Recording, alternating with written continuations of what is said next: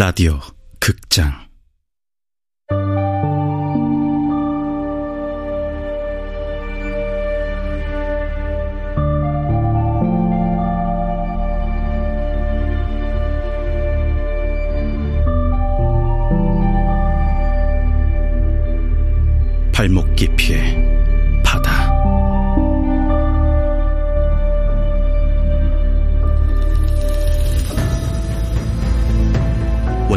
최민호 극본 이주향 연출 황영선. 두 번째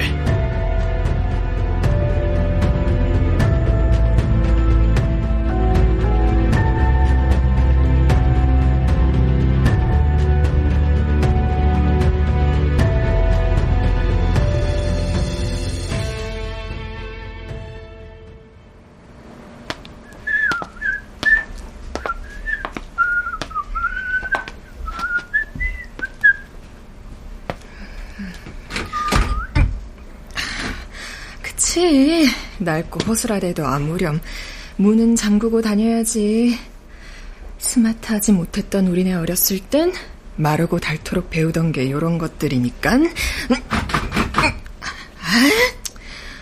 아, 그렇담. 열쇠는 대개가 이런 다 죽어가는 화분 아래에 아, 어, 어, 진짜 있네? 아, 오케이. 오늘은 여기까지 열쇠가 어디 있는지 알았으면 됐어. 아, 음, 창문은 어, 열리지도 않네. 아, 이 목숨 것 좀 봐라. 관리라고는 눈꽃만큼도 안 하는 것 같네. 누구십니까? 어, 어. 아, 아.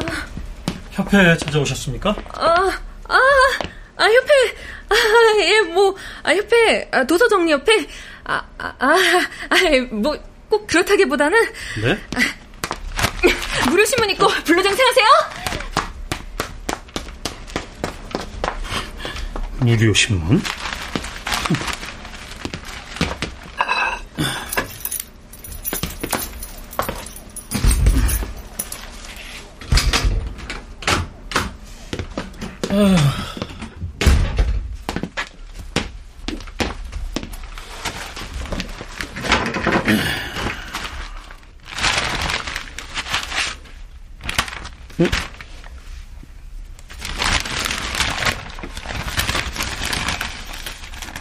불로장생? 종교야 뭐야? 루머야 루머. 이유 없이 사라진 사람들. 2020년이면 어, 2년 전 칼럼이잖아. 설사 가출을 한다고 쳐요. 그럼 준비라도 해야 할 거 아니에요. 약간이라도 계획을 세워야 하잖아요. 하다못해 가방이라도 들고 나가야죠 체육복에 슬리퍼 끌고 편의점에 가다가 갑자기 무슨 가출 말이 돼요? 대실정에 달린 실종자 가족의 증언이다. 때이른 더위가 기승을 부리던 6월 10일 저녁 휴대폰 대리점 점장 B씨는 담배를 사러 나갔다가 그대로 소식이 끊겼다. CCTV 기록도 삭제, 행방이 묘연. 경찰은 초동 수사가 미흡했다는 점은 인정했지만 사건 자체에 특별한 범죄 혐의점은 없었다고 설명, 경찰 관계자는 말했다. 아무 이유가 없지 않습니까? 에? 아니, 가족들도 인정했어요.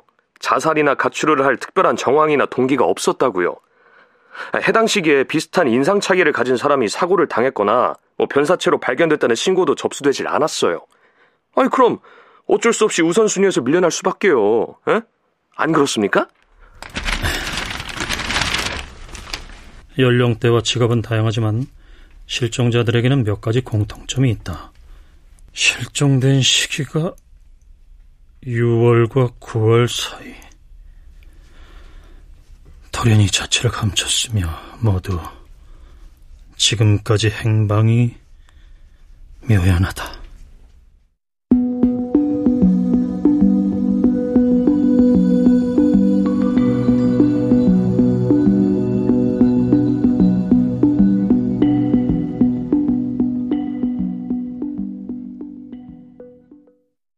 7월 12일에 실종된 27세 여성 A씨의 경우는 마치 미스터리 소설의 도입부 같다.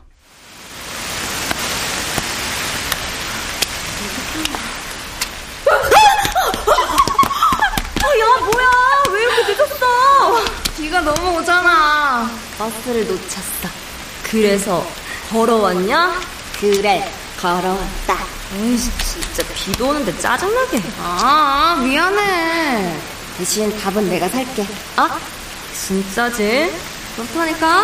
어? 어? 어디로 갈 건데? 아, 근데 잠깐만. 나 화장실 너무 급해서 먼저 화장실 좀. 아, 어디든 간다며 거기서 가지 왜? 어, 저기 카페. 카페 새로 생겼네? 야, 나 갔다 올게. 너 여기서 기다려.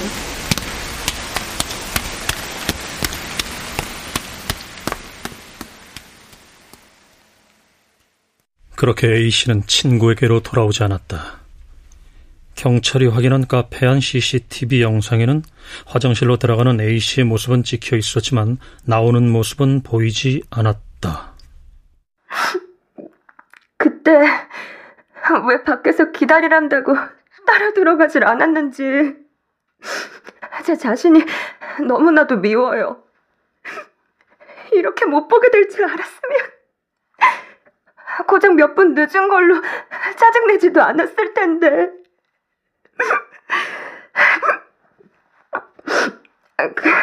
근데 그 카페 새로 생긴 카페는 아니었거든요. 원래 자주 다니던 동네였고 쭉 봐왔던 카페였는데 걘 왜 그날 그 카페도로 새로 생겼다고 했을까요?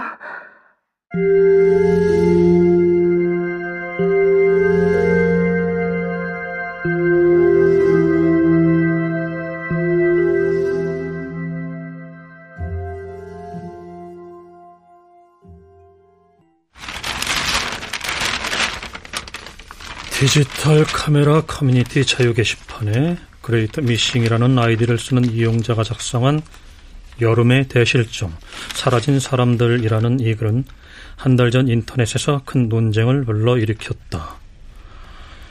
작성자는 이렇듯 이유도 없고 정황도 수상쩍은 실종 사건이 총 752건에 달한다고 말했다. 경찰은 당연히 말도 안 된다는 얘기를 했겠고.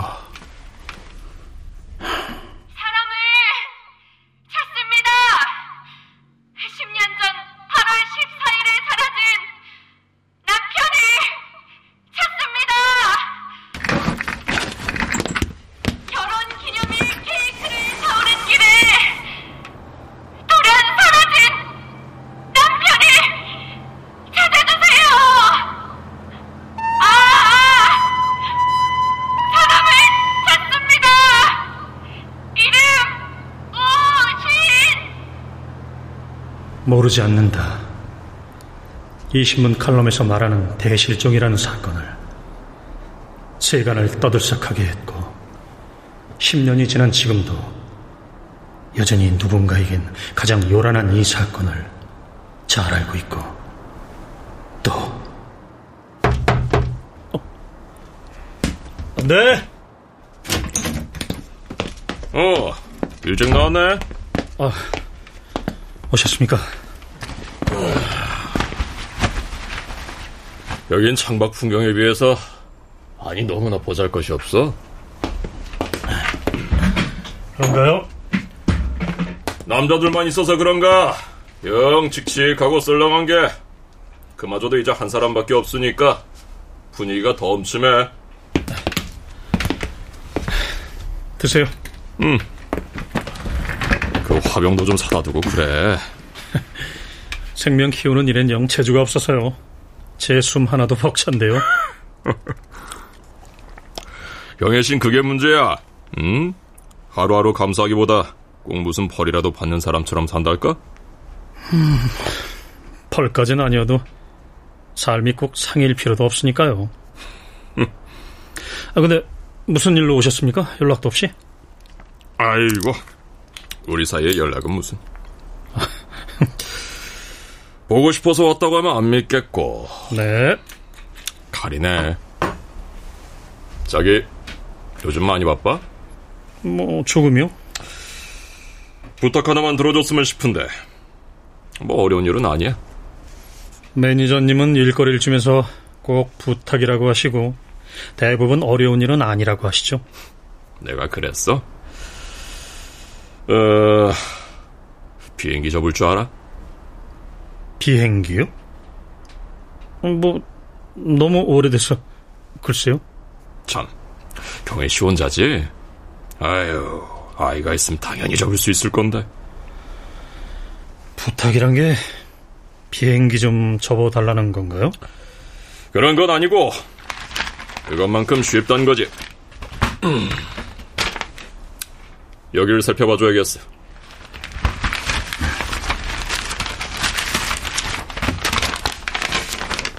1번? 숫자 신경 쓰지 말고. 사진이네요. 공사 현장이고요. 타워 크레인, 포클레인. 어울리지 않게 경찰차 구급차는 또 뭐고. 다음 장 봐봐. 이게 다 뭡니까? 보면 몰라? 뼈잖아? 어, 사람 뼈? 사람 뼈가 공사장에서 왜...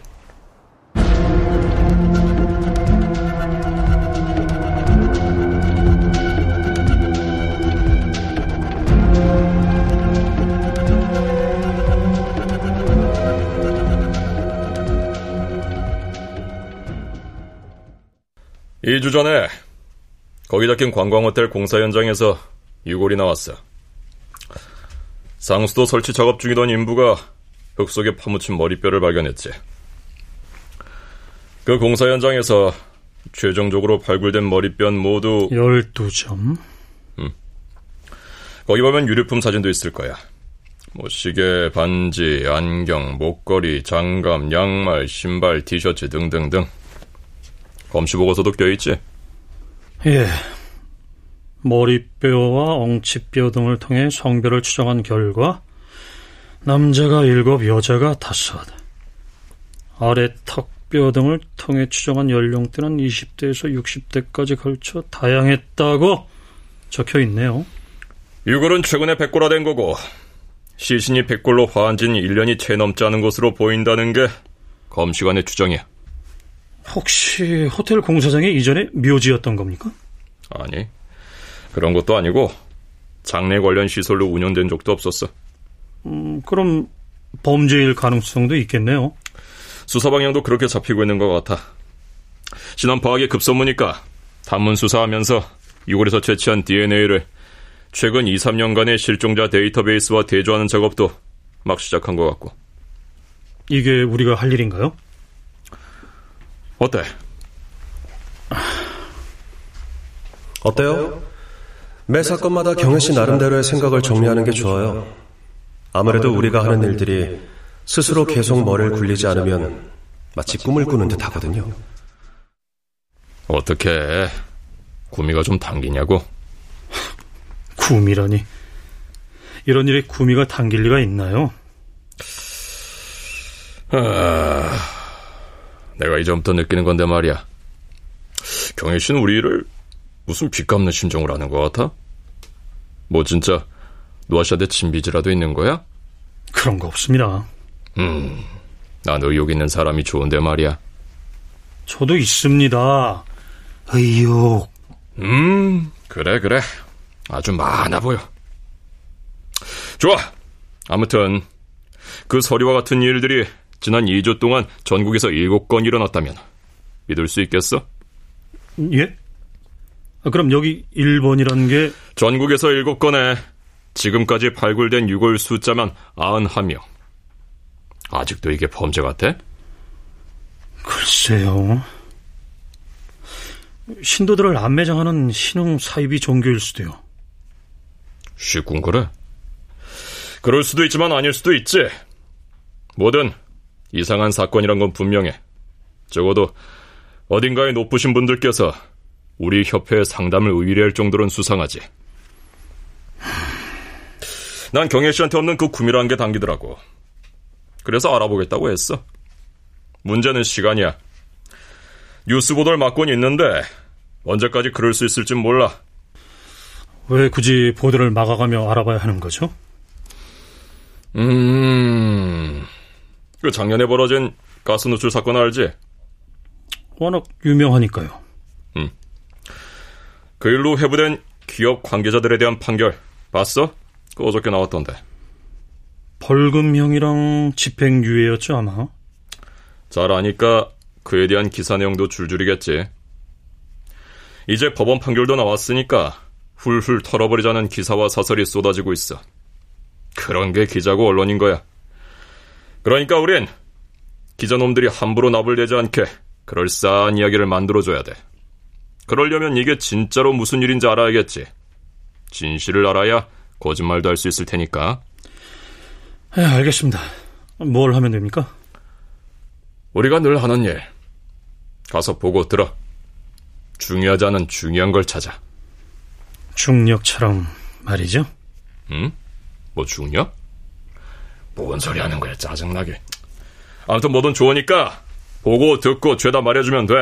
그럼 우리가 다른 보고와 종합해서 가설을 세운 다음에 현장에서 살펴봐야 할 게 뭔지 다시 알려줄 거야. 예, 그러죠. 아, 그럼 비타민 음료도 다 마셨고 말도 마쳤고 경혜 씨가 보고 싶어서 온 건 아니니까 더 볼 것도 없이 그만 가겠다고. 그러시죠. 아자자자. 예? 그 혹시 최근에 말이야 노아 씨 소식 들은 거 있어? 아니요, 없습니다. 아, 의뢰받은 거울 가지고 도대체 어디로 사라진 건지. 아무튼 소식 듣게 되면 꼭 말해줘.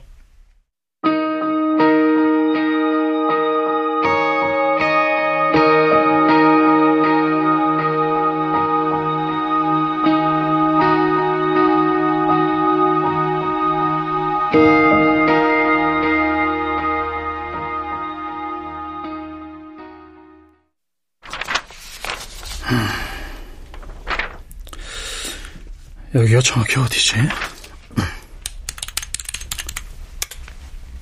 응? 어? 여기라면? 그럼 조수 아저씨가 확실히 설득해 주세요. 뭘? 아빠도 제가 조수 아저씨한테 부탁하는 이 일에 동참하게 해달라고요. 아, 제발 그 조수 소리 좀.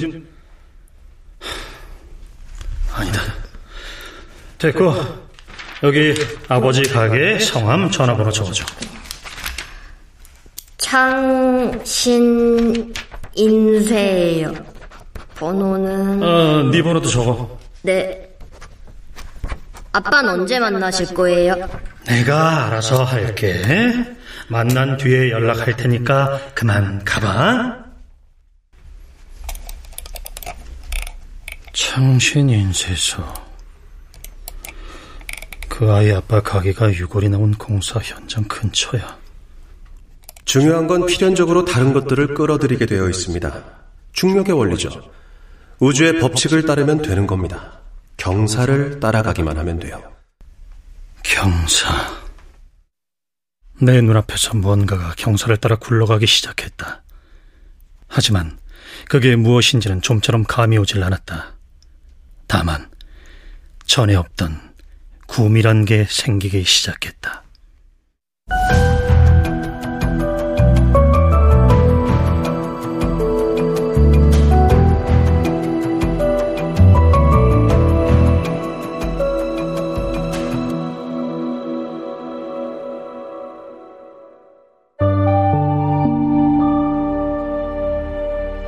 라디오 극장 발목 깊이의 바다 최민우 원작 이주양 극본 황영선 연출로 두 번째 시간이었습니다.